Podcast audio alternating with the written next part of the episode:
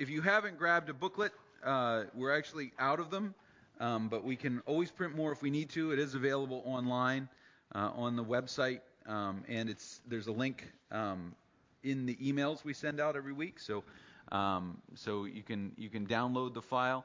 Uh, but it's uh, taking us through the book of Deuteronomy and talking about uh, a number of things that are in this book, uh, just the layers and layers of things that are happening uh, in the book of Deuteronomy. And we're, we're reading this book in preparation for Resurrection Sunday. Uh, Deuteronomy is about blessings and curses. The, the theme of the book of the uh, book of Deuteronomy is really um, here is what God expects, um, and here is what happens when we fail. And we've talked about the details of the background of this book.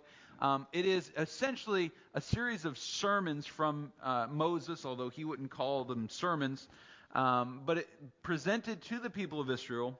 But the book itself, you notice there's a lot that's different between Deuteronomy and Exodus, Leviticus, and Numbers. They cover a lot of the same material. There are pieces that are quoted almost verbatim between the two, but there's other material in. Now, that doesn't mean that somebody came along and just added a bunch of material in, but rather, uh, in ancient Israel, there were the records of Moses' messages, and this second law, which is the meeting of Deuteronomy, um, is taking some of the messages of Moses that aren't in Exodus, Leviticus, and Numbers, some of the, the things, the instruction that they received, and bringing it to the forefront because of the problems that existed in the world at the time. Now, now I wouldn't take a bullet for this.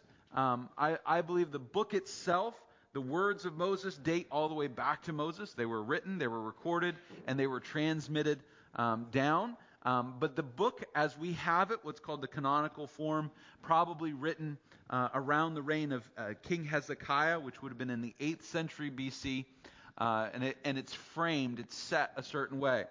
Um, this is very common in ancient texts. We have the same thing happens with Samuel Kings. The books of 1st and 2nd Samuel, 1st and 2nd Kings are reframed in 1st and 2nd Chronicles uh, centuries later. They take the same ideas, the same history, they add some pieces that pertain to the situation they're in at the moment. Um, and uh, this is not an uncommon thing that happens. So this morning we're going to be talking uh, from Deuteronomy chapter 13 we're going to be dealing with uh, the influences that distract us from God in Deuteronomy 13. So let's go ahead and have a word of prayer, and we're going to get right into the text. Father, once again, as we come to your word, we come to the written word.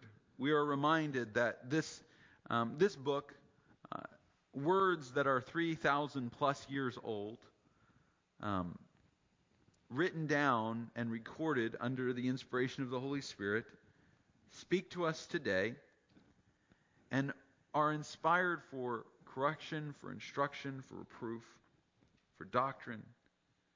And Lord, as we as we look at these words, may we see not just words on a page, but the living word, Jesus. May we see the contrast between what he calls us to do and what we sometimes um, wind up doing. May we see the beauty of His call upon our lives and the truth uh, that He has called us to. We pray this in His name by the Holy Spirit. Amen. Deuteronomy chapter 13 and verse 1. If a prophet or a dreamer of dreams arises among you and gives you a sign or a wonder, and the sign or wonder that he tells you comes to pass, and if he says, Let us go after other gods which you have not known, and let us serve them, you shall not listen to the words of that prophet or that dreamer of dreams. For the Lord your God is testing you to know whether you love the Lord your God with all your heart and with all your soul. You shall walk after the Lord your God and fear him and keep his commandments and obey his voice, and you shall serve him and hold fast to him.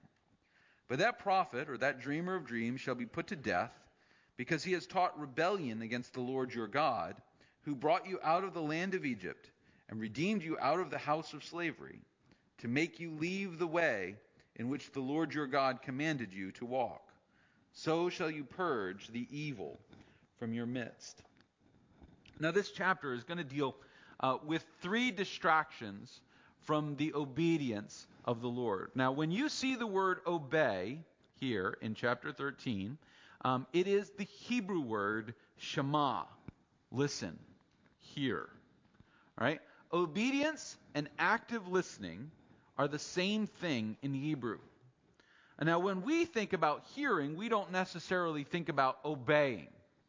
When we hear something, it's like, oh, that was interesting, you know, whatever. There's no activity to that. But here, in this, in Deuteronomy in particular, we are not simply describing listening as in, like you're listening to a podcast or listening to music, but listening actively. An active listening, which when I hear, I act, I do. So that is what, when we read, uh, Hear, O Israel, in Deuteronomy chapter 6, the Lord your God is one. That is not just, hey, you need to acknowledge this, but you need to act upon this. Uh, actions flow from beliefs, and beliefs flow from what we receive. And so uh, Deuteronomy is reminding us that it's not just about what we listen to passively. Oh, I heard this thing or I heard that thing. But it is about action motivated by what we hear and what we experience. Now, here we have false prophets. Now, this is an interesting situation. And I, I don't want to get super technical about this, but um, this is one of those moments where we're introduced to something that doesn't make a whole lot of sense if we're reading Deuteronomy um, as if it happened. What the what's happening right now, what they're addressing, is uh, the journey through the wilderness. There were no prophets when Moses was preaching. All right, now he's called a prophet in Exodus. Uh, it said that uh, Aaron will be his prophet, but there wasn't like a group of prophets running around talking about stuff. Um, now, when we think of a prophet, we tend to think of somebody. We we think of prophets. We think of you know uh, foretellers, people that see the future, and that's not really what it means. Uh, the the Hebrew word navi, which is translated as prophet, it means one who calls, one who speaks. So, uh, for example, when a uh, when a um, uh, when an Assyrian king was given his regnal name, his ruling name, um, and they have all these names: Ashurnasirpal, uh, Sennacherib. They've got all these crazy multi-syllable names. Um, there was an official whose job was to call him by that name, um, and that that is in the Assyrian it's Navu, um, which is uh, a cognate of the word Navi. Uh, now, we don't really know where the word comes from. And, and this is fascinating to me. We don't know where the word prophet comes from. There's actually an explanation of it in 1 Samuel. Um, and, and the play in 1 Samuel uh, is that, that it's tied to the word gift, which I always thought was funny. Um, this idea that, oh, well, a prophet was somebody, it's a prophet who's somebody that, um, that, that gives you something. All right? And, and it's kind of an interesting play on the word um, and, and the Hebrew word is related. Uh, it's not used, and this is, uh, again, interesting to me. This is not a title that is used in any culture that speaks a language similar to Hebrew. They do not have prophets with the cognate words here. Now, there are, there are words for prophets. Uh, the Akkadian word um, is ragamu. Um, and that's a, that's a prophet. That's a person who speaks um, receives information from the gods, and he speaks. So there, there, are, there are people that do that thing, but they're not called Navi like the Hebrews. The Hebrews have their own title. And that title comes into use, really, in the northern kingdom of Israel with Elijah and Elisha.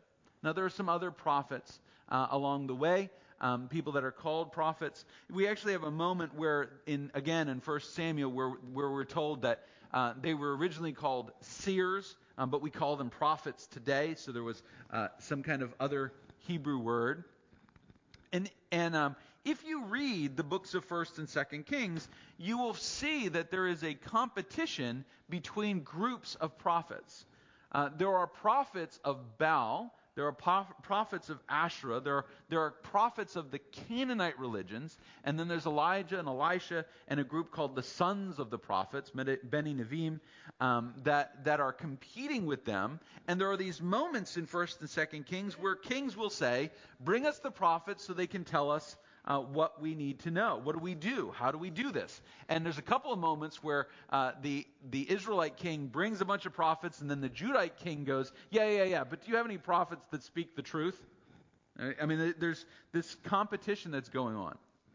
And this seems to be in focus here in Deuteronomy 13. If a prophet or a dreamer of dreams comes and does what? A prophet comes and gives you a message, that's not what it says.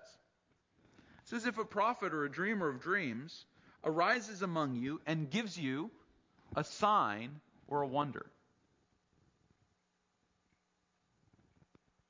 And that sign or wonder that he tells you comes to pass. What does that tell us about false prophets? It tells us that false prophets can back up their things, the things that they say, we, we live in a world where we tend to go, well, you know, the test of everything is, is you know, the test of truth is whether it, you know, does it, does it come to pass? Now, we can make fun about psychics, you know, and, and um, uh, uh, what are those things where they're in the newspaper and people, uh, horoscopes.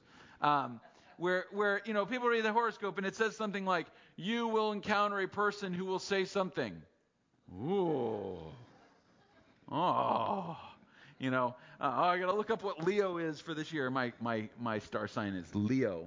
Um, there's a there's a great. How many of you guys remember? This has nothing to do with the message, but you remember um, Dr. Demento? Yeah. All right. Um, there, I remember a song I heard on Dr. Demento. My dad loved to listen to Dr. Demento. It's where I was introduced to Weird Al Yankovic and a bunch of songs. My wife hates when I sing. There's one about dead skunks in the middle of the road. Um, another one about dead puppies. There's uh, but the, there, there was a song at one point. It's, it's, and I, I can't remember what it, what, what it is. But at one point uh, in the song, there's a line that says, "She asked me what my sign was, and I said neon." And I just think that is the funniest line in the world. Um, but but you know, you look up your astrological sign, and it says things like, "Oh, today is a good day for prosperity." You, you notice the, astro- the horoscopes never go, "Stay in bed." Pianos will be raining from the sky. There's never anything like that. Um, but uh, we're talking about false prophets. We're talking about prophets that have the credentials that people are listening to them. We're talking about people that are claiming to speak for God and they have something that's backing them up. False prophets can do amazing things. Uh, they can they can do things that if you're not careful as you watch what they're doing, you go, wow, that must be valid. Um, now I was raised in I was raised in Baptist circles and and very conservative and all that stuff, but um, but during my growth as, as, a, as a pastor, we encountered some things that many of you may have never heard about. Uh, the Toronto blessing, uh, the Brownsville revival, um, these events where there were some extraordinary things happening in some churches. Now, some of it was crazy. I actually use the word kooky dukes. Um, when you've got people that are blessed by the Holy Spirit and so they're roaring like lions sitting at the door, roaring at people as they walk in, you should probably have pause. All right, you should probably go, wait a second, what is happening here? Um, now, some of you have experienced these things, and um, and I, I, do think that we can we can swing to extremes. We can go so radical that we can say the Holy Spirit never does anything in church, which is wrong, and then we can also say whatever we see happening in church is right. And and both of those are uh, extremes. And and there's some some odd things that happen. Okay, um, and there are some great things that happen within it, and so there's a mixture here. But uh, my question, as I was growing in ministry, my question was not, how do we get rid of these people? My question was, is this the Holy Spirit? If so, we should be participating. The Bible calls us, tells us to test the spirits, to try them and see whether they're true. Not to simply reject things out of hand, but to test them, to try them, to, to put them to the test be, between, against Scripture and against authority and see whether they are true. Um, and so I went through about six months. I was still, I was young. I was on staff at a church. I went through about six months where I read everything I could by the people that were involved in these movements, not not critiques by by other people.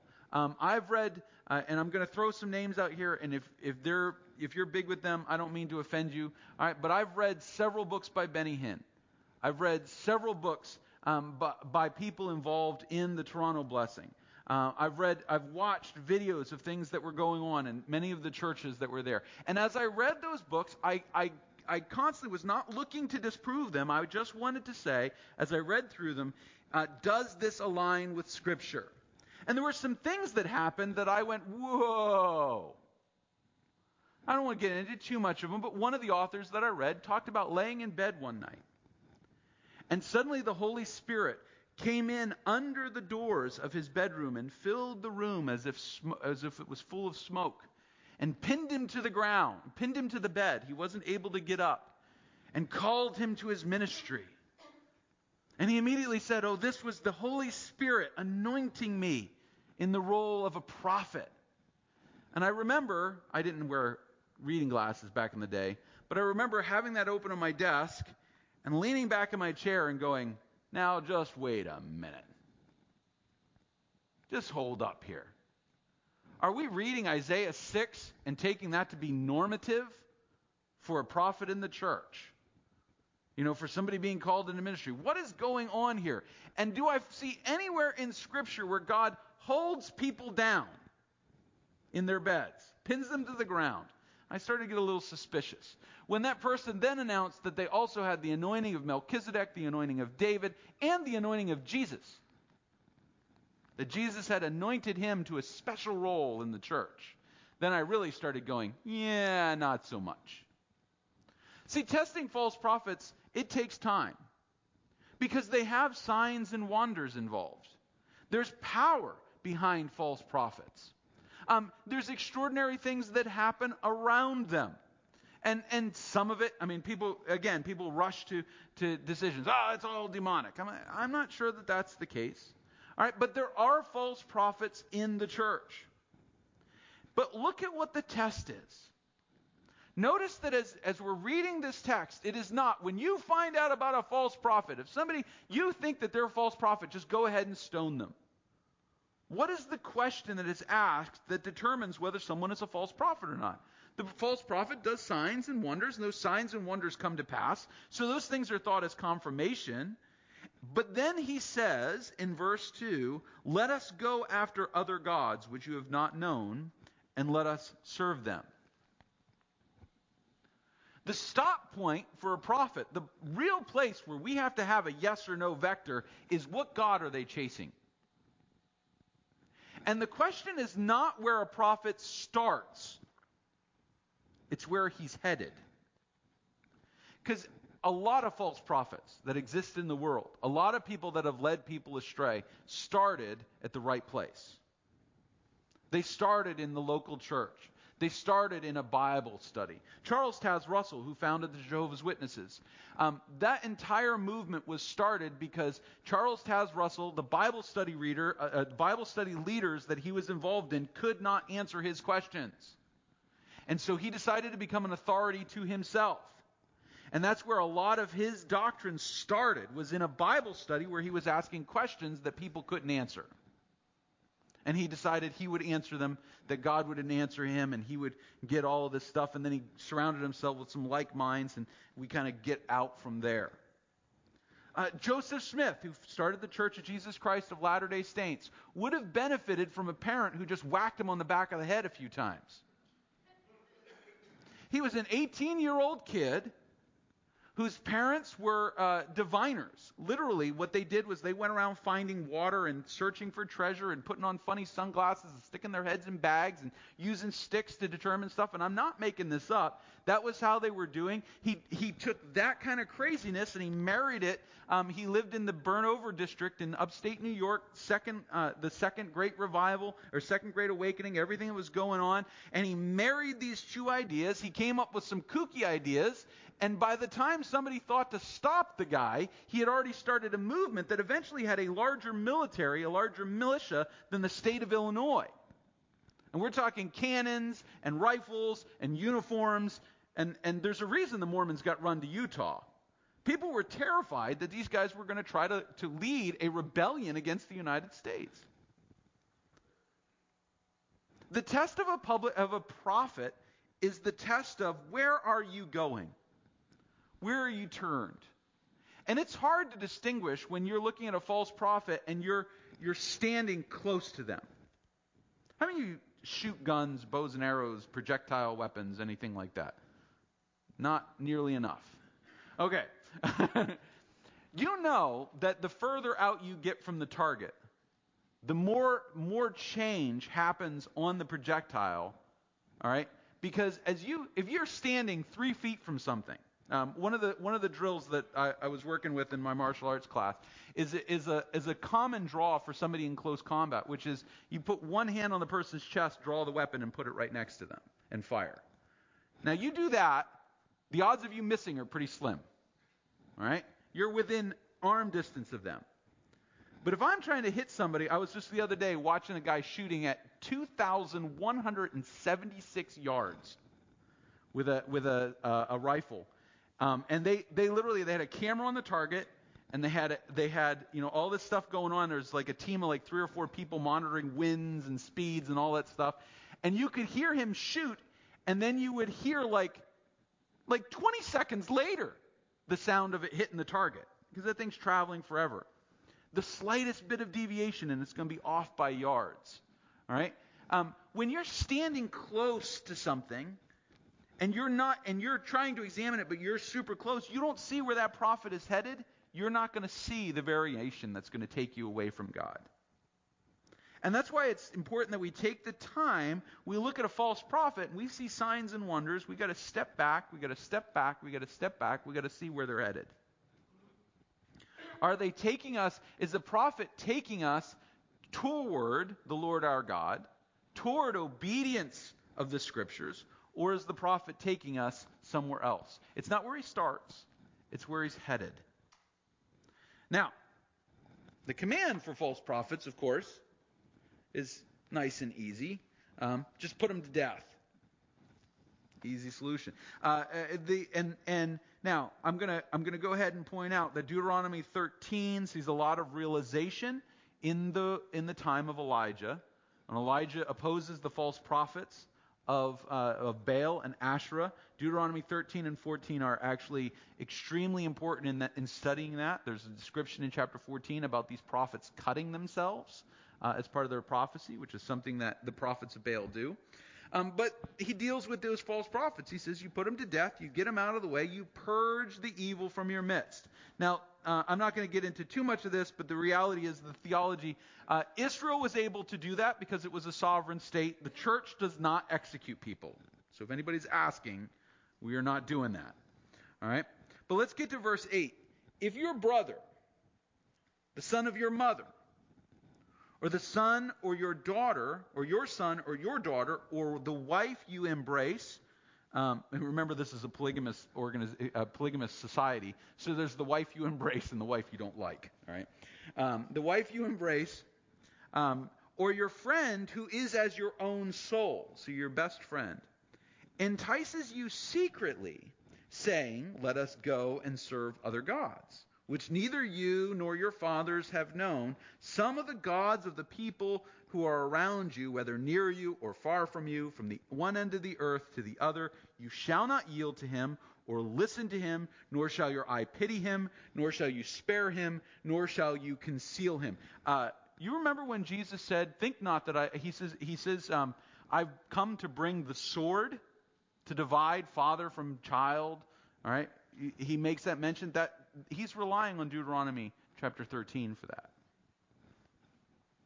He says, You shall not yield to them. You shall kill them. Your hand shall be the first against him to put him to death, and afterward the hand of all the people. You shall stone him to death with stones, because he sought to draw you away from the Lord your God, who brought you out of the land of Egypt, out of the house of slavery. And all Israel shall hear and fear, and never again do any such wickedness as this among you. So the first example that he deals with is prophets, right? Well, the prophet is a public speaker. I mean, the, in the church, the prophet, prophet, the role of the prophet is the role of the pastor, right? Um, it's the role of the, per, the teacher of Scripture. Um, it's not about foretelling the future, it's about telling what God has said. But here we have a different temptation, and I would argue a more dangerous one. and that is the person that entices you in private. The biggest threat to our faith is not the atheists making TV shows. I have yet to meet someone who abandoned their faith because they watched a Ricky Gervais movie. Um, I, I, have, I have yet to meet a Christian who watched Jon Stewart and went, oh, well, I should abandon my faith. The people that I know that have wandered from the faith, they have wandered because of the people who entice them secretly in those intimate situations. At this point in my life as a pastor, the number of marriages and lives I have seen disintegrate because of the private enticements far outnumber the number of people I've met who followed false prophets. And what do I mean by private enticements? I, I don't mean, you know, I have candy, come to the dark side. You know, we have cookies. Um, I don't mean something like that. I mean something small. Um, I, I, mean these these little moments where where the the person that you you are closest to starts to steer you a little off. I, I, I just dealt with a, a, story about this. A pastor that I knew uh, online uh, years ago, um, whose whose wife got into um, first she got into to fitness and and she she got into just you know being a personal trainer and that's good that's great. I mean my wife wants to be a personal trainer. She she really looks forward to making people do sit-ups and stuff like that. Um, but uh, you know she got into that and then she started to get into uh, kind of this uh, the more and i hate to use the dated term but it's kind of the dated term that new age spiritual stuff.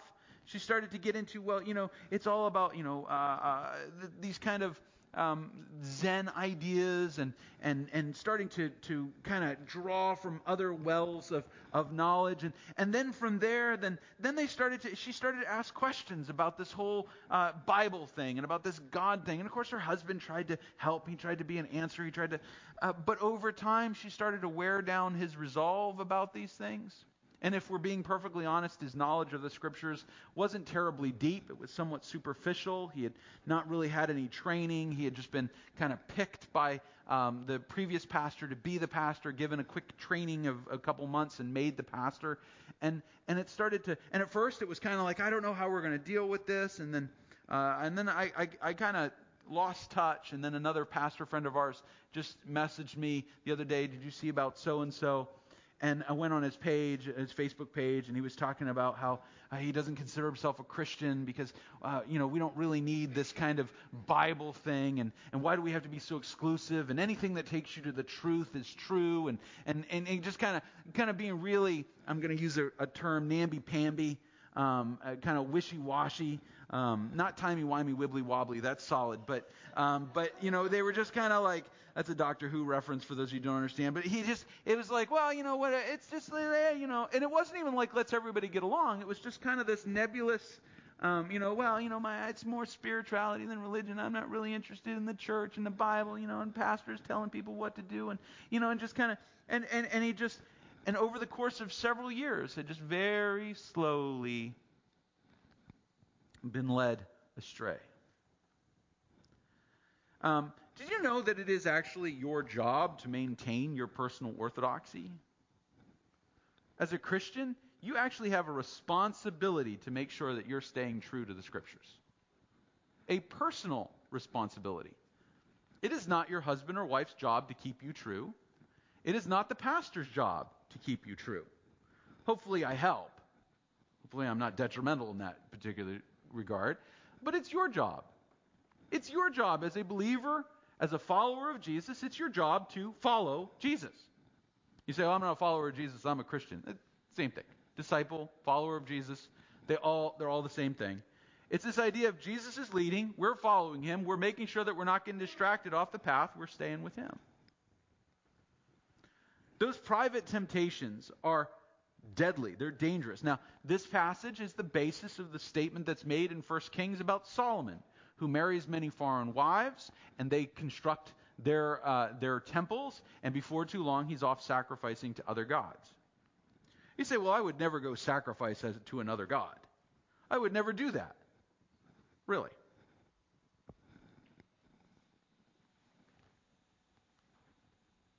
Maybe that's true.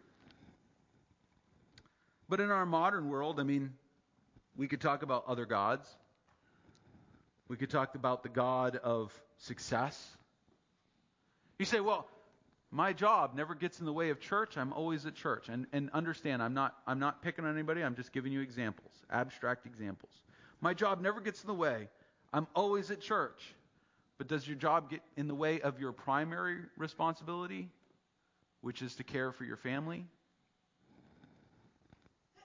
Does, um, do, does the false God of comfort take the place of the role of discipleship, of maintaining our orthodoxy, of staying true? Uh, do we have things in our lives that we have let into our life thinking this won't affect me? And then we cease to evaluate whether it affects us. Uh, some of you know about the show Alone, the stupid survival show. All right? Hey. Listen.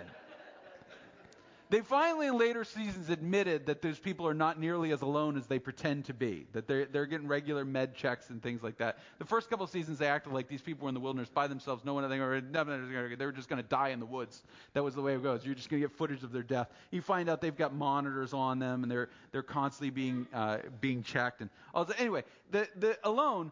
One of the funniest things that people ever do in alone is they build boats. And so they always make a boat by like building a wooden frame and then doing something that I learned doesn't work to make a boat when I was like eight years old. Wrap it in a tarp. They build a wooden frame and they put a tarp around it and they go, this will be great. What's the difference between a boat made of a tarp floating and a boat made of a tarp sinking? One hole. Tarps are not self healing. And it's not like they have patch kits. They're like, well, just throw this tarp. I'm like, so you just put your 200 pound body inside of a wooden frame that you made with twine and twigs and a tarp. And then every single one of them, oh, there's some water coming in. Of course there is. It's a tarp. I've never owned a tarp that didn't have a hole in it. I swear they have holes in them when you open them. Like they're, they're pre-holed to make sure something leaks on whatever you cover with the tarp. Um, you know, we, we, we let little things into our lives and then we don't monitor them. We don't monitor whether things influence us or not. And then down the road, when we check it, we realize just how influenced we've been. It's private enticements. And then the third one. If you hear one, in one of your cities, verse 12, which the Lord your God is giving you to dwell there, that certain worthless fellows have gone out among you and have drawn away the inhabitants of the city. The word worthless fellows is Beni Belial. Um, it's the word where son of Belial comes from but it's actually a play on words. Um, the god of the Canaanites is called Baal, um, and, and unworthiness is Belial. So you just stick that Y in there, and it's a play on words that Baal, the god, is, wor- un- is worthless. He's, he's unworthy. But um, these, these sons, of these uh, certain un- unworthless fellows or, or sons of Belial, sons of emptiness, have gone out from among you, have drawn away the inhabitants of your city, saying, Let us go and serve other gods which you have not known. Then you shall inquire and make search and ask diligently, and behold, if it be true, and certain that such an abomination has been done among you, you shall surely put the inhabitants of the city to the sword, devoted to destruction, all who are in it, and its cattle, with the edge of the sword. You shall gather all its spoils in the midst of its open square and burn the city and all its spoils with fire as a whole burnt offering to the Lord your God. There's a whole sermon in there about destroying the abomination as an offering to God. I won't get into that. It shall be a heap forever, uh, literally a dung pile, a trash dump. It shall not be built again. None of the devoted things shall stick to your hand that the Lord may turn from the fierceness of his anger and show you mercy and have compassion on you and multiply you as you swore to your fathers. So we talked about a public prophet leading us astray, the private enticement, and then there's the popular movement. The popular movement. Um, there's nothing wrong with exploring movements and ideas, but we need to be aware that there, there are worthless people who will take advantage of you for their own advantage and call it Christianity. They will sell you a product that is the miracle cure, snake oil, and they will say, This is what you need. And once they get a few people buying into it, suddenly everybody buys into it. Something catches on somewhere, and then it is everywhere, and you can't get away from it. Sometimes they're good ideas at the beginning. Sometimes they're terrible ideas at the beginning. Uh, I do not go into Christian bookstores. My wife can explain to you what happens when I go into a Christian bookstore. I get so irritated by movements. I am not a part of the Christian movement of the day. I'm a part of the church of Jesus Christ. When I was being trained, coming up in ministry, uh, the movement was the emerging church. What were we emerging from? I have a lot of questions about that word. And then the emerging church became the emerging church. So the emergent church, the emerging church became the emergent church. And so you, you hear the little shift that goes from emerging to emergent. All right, we've now come out of the place. And it's funny by the as this movement was moving, the guy who actually framed the who actually coined the phrase emerging church, Dan Kimball, by the time it became a popular movement, he had already abandoned it and said this was a stupid idea. But nobody paid any attention. And suddenly we were letting all kind of post-modernity, all kinds of deconstructionist literary theory um, come into the church as if it was theology and, and people were challenging, uh, challenging established ideas, and that, that's not in and of itself wrong. But then the church was becoming about the experience. Church was becoming about the, the connection. Spirituality was becoming nebulous. But it was selling like hotcakes. So people were buying up everything they could get on this topic of the emerging church. And everybody wanted to be on the next crescendo of whatever God was doing. Um, this, this thing has happened over and over and over again. I could go through all the movements I've lived through the purpose driven movement, the third wave movement, the, uh, the, the, uh, the apostolic movement, the emerging church. Uh, and then I stopped paying attention. I really did. When I, I got a book one time by a guy, well intentioned guy, and the book was called The Organic Church. And I went, I'm done. I'm done. I'm like, if we got to walk around slapping an organic sticker and, pri- and pricing up the carrots because they look funky, all right, I'm done. I can't, I can't do this anymore. I was like, I'm not interested in a church that has an adjective on it. I just want to be the church. Something catches on somewhere, and the reality, it does not add anything to the work of the gospel. That's what worthlessness is. These unworthy fellows. They're empty. You append something to the church, but it's meaningless. It doesn't actually do anything. And worse, it may be destructive. And, and we talk about all the time about these popular movements. What is the question about the movement? Does it move us toward God or not? Does it keep us on the path that we were called to or not? Verse 18 If you obey, that's Shema, if you actively listen to the voice of the Lord your God, keeping all his commandments that I am commanding you today, and doing what is right in the sight of the Lord your God. All right? He says, if you don't let this stick to you, the Lord will turn away from the fierce of his anger. And all I want you to do is obey the voice of the Lord your God. Now, there's nothing wrong with trying things. There's not nothing wrong with innovation. There's nothing wrong with approaching things uh, with new eyes, fresh eyes. But if we look at it and it vectors us away from what we are called to do, from the active obedience of the simple commandments of the Lord our God, we're called to purge it from us. If you hear, now I want you to listen to this. If you can hear the voice of the Lord your God, in verse 18, he will keep you in line. But if you are listening for the voice of God filtered through prophet, uh, public prophets, private uh, enticements, popular movements, if that's where you're hearing the voice of God, instead of hearing the voice of God from the scriptures and taking the responsibility that you own as a follower of Christ to follow him and hear his voice and obey his voice, you will get led astray. You will. And it doesn't matter who the person is that you're relying upon to tell you what the Bible says, they have to be tested against your against the scriptures in your your situation. When apostle when the apostle Paul preaches in Berea, what do the Bereans do? Interesting. We'll go check the Bible and get back to you. We want to make sure that what you're saying is correct. We want to make sure that it lines up.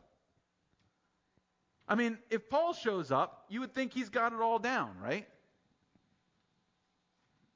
And yet they're like, we want to check the scriptures here. We want to, we want to make sure that it lines up. If you hear the voice of the Lord your God, you want to avoid abomination, you want to avoid uh, getting lost in, in the Christian industrial complex, you want to, you want to avoid things that are going to distract from your growth as a follower of Christ, first and foremost, you have a responsibility to know the Scriptures, to study them, to journey with them. We talked about it a few weeks ago. Avoid the pitfalls and the misunderstandings of the Scripture. But you go after prophets. You go after, you follow the private temptations. You get caught up in the popular movements. Don't be surprised if you get lost. Just don't be surprised you don't get lost. Not all of you. You may not even lose most of what it means for you to be a follower of Christ. But there'll be a part of you that'll be lost. I I grew up in the King James only movement. Uh, now, my dad did not believe this, um, but people that we hung out with believed that um, when God, and I'm putting this this way, when God decided the English speaking people needed His word, He assembled a bunch of baby baptizing Anglicans. They translated the Bible. Actually, they copied 70% of it from William Tyndale. Um, translated the Bible, and it became the Word of God for the English speaking people. That's how they describe it. The Word of God for the English speaking people. I grew up in that movement. I know a lot of wonderful men and women who are part of that movement but they have followed a false prophet. That, that is not in Scripture. it doesn't mean that they're going to lose the Scriptures. It doesn't mean that they don't understand the Scriptures, although a lot of times they misunderstand the Scriptures because 1600s English does not mean what 21st century English means. Good, wonderful people who, unfortunately, they've allowed a little bit of false prophecy into their hearts.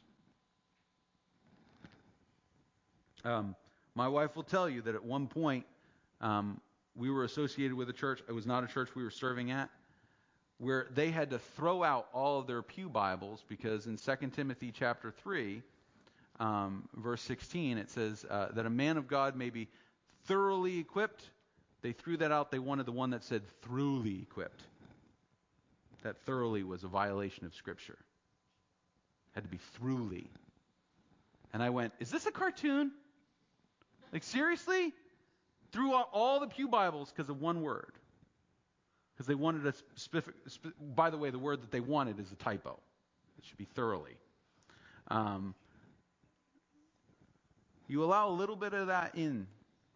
Don't be surprised. Don't be surprised when some people who allow the voice of a false prophet, they get so distracted and so lost. Doesn't mean that they're not. Doesn't mean that there aren't good people who are following that idea. But we have a personal responsibility to test everything against the voice of the Lord our God. I'm going to uh, finish with one story. I had one one person one time come up to me and they said, they said to, they said to me, um, "I have a word of the Lord for you." I went, "Oh boy." Now, usually that just means an encouragement. That usually just means somebody's going to come and they're just going to encourage you. They just they feel impressed and they want to. And the person said to me, I have, I have a word of the Lord for you. I said, All right, go ahead, shoot, I'm ready. And, um, and they said, You have been called to be an apostle.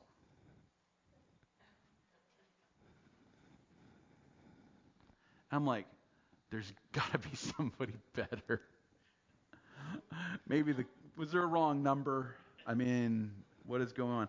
And and I didn't I wasn't even going to get into the debate of it, right? But I'm not called to be an apostle. Not the way the modern Bible they they they want to they want to create this whole apostolic office where you're overseeing lots of local churches and this is you're you're called into an apostolic role. The person was well intentioned. They were well meaning. They probably had uh, uh, signs and wonders to back up what they had to say, some, some kind of special message they had gotten. But that wasn't the Word of God for me. I already knew what I was called to be. I, I already had, had not only not only been impressed by myself, you know, like people talk about how do you get called into the ministry. You, you start to feel that there's an alignment of your passions and, and your skills with the role of the ministry. And then you go. If you want to be in the Christian ministry, you go to the men and women who you respect in the church and you ask them if they see the Holy Spirit's gift in you. And if they do, then you go get the training that's required to enact those gifts, and then you get that recognized by the church. The church of Jesus Christ then gathers together and says, We recognize the Holy Spirit's work in this person. I'm sorry. In comparison to the work of the Spirit through the church, the people of God, and the Word of God, one person telling me that I needed to be an apostle. That's a vector that's going to take me down the wrong road. Now, this happened a long time ago. Not anybody that we know or associated with is even they're not even around anymore. But ha- we have to be discerning about what voices we allow to influence us in our journey as Christians. Would you join me in a word of prayer? Father, help us to hear your voice above all other voices.